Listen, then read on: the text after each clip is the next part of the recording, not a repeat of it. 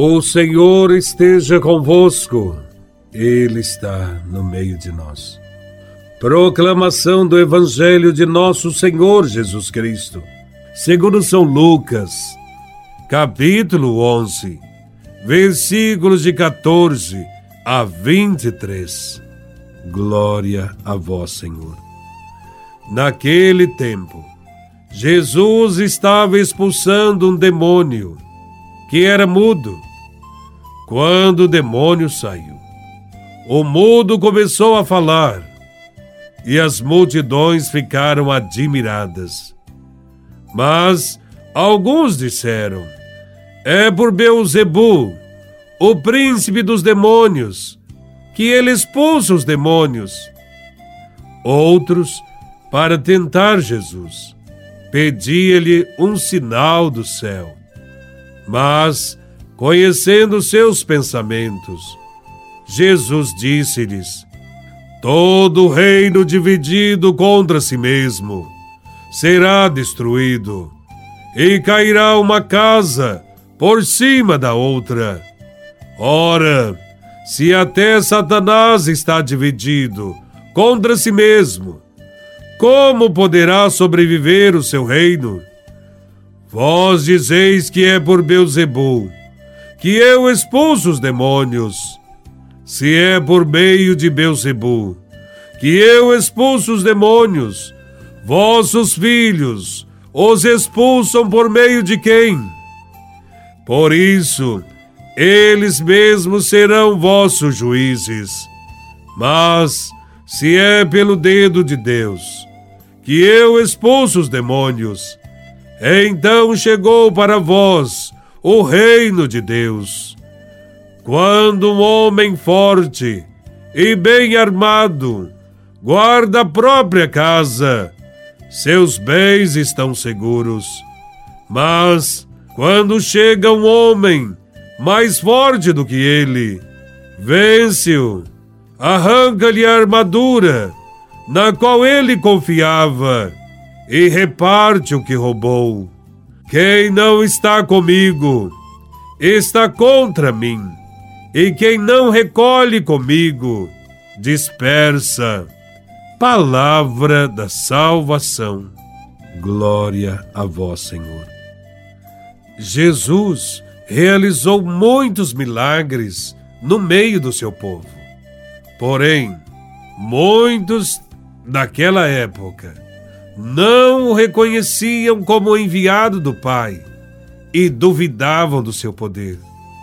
Eles viam, mas não enxergavam a presença de Deus em Jesus de Nazaré. Diante dos prodígios que Jesus fazia, eles se confundiam e atribuíam tudo ao dedo de Beuzebu, isto é, ao príncipe dos demônios. Eles são maliciosos, têm maldade no coração e falam que o bem que Jesus realiza é o mal. Também nós precisamos ter consciência de que temos dificuldades em admitir o poder de Deus em nossa vida. Isto porque olhamos as coisas pelas aparências Somos muitas vezes como estes fariseus, pessoas questionadoras, intrigantes e que duvida de muitas coisas. E não percebemos que os sinais do céu estão presentes aqui, ali, nos pequenos e grandes milagres que Deus realiza dentro de nós, na nossa vida no dia a dia. Jesus, diante das críticas, não ficou indiferente.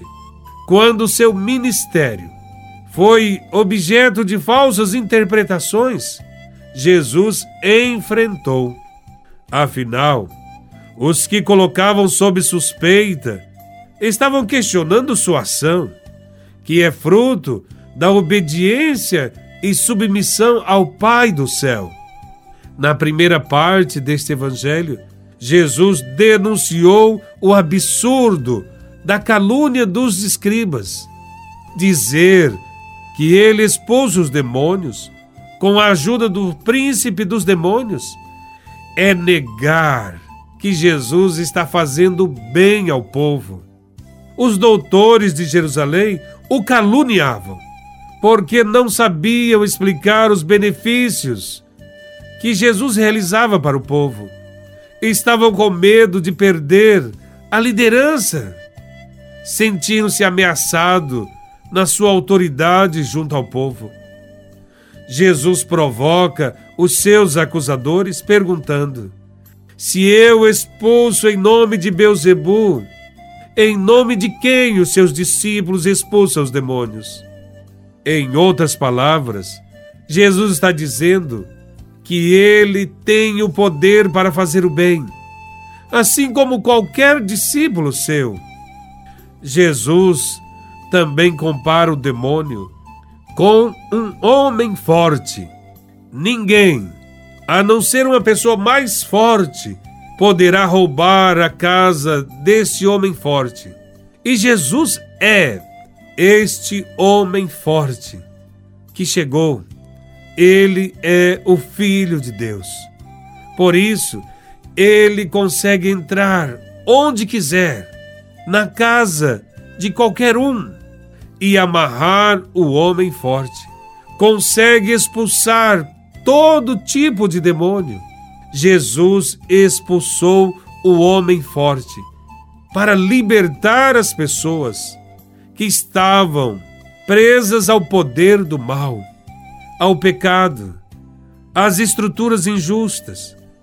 A expulsão do demônio é um sinal evidente de que chegou o reino de Deus. E onde Deus está, deve haver liberdade. As pessoas devem ter a sua dignidade de volta. Deve haver mais fraternidade, solidariedade. O demônio não deve fazer parte da vida de ninguém. A frase do Evangelho de hoje: Quem não está comigo está contra mim e quem não recolhe comigo, dispersa. É contra os inimigos, que têm preconceito contra Jesus. A outra frase, quem não é contra mim, é a meu favor, é dita para os discípulos, que pensavam também ter o monopólio de Jesus. Podemos dizer que muita gente que não é cristã e pratica o amor, a bondade a justiça, muitas vezes até melhor do que os cristãos, devem ser respeitadas.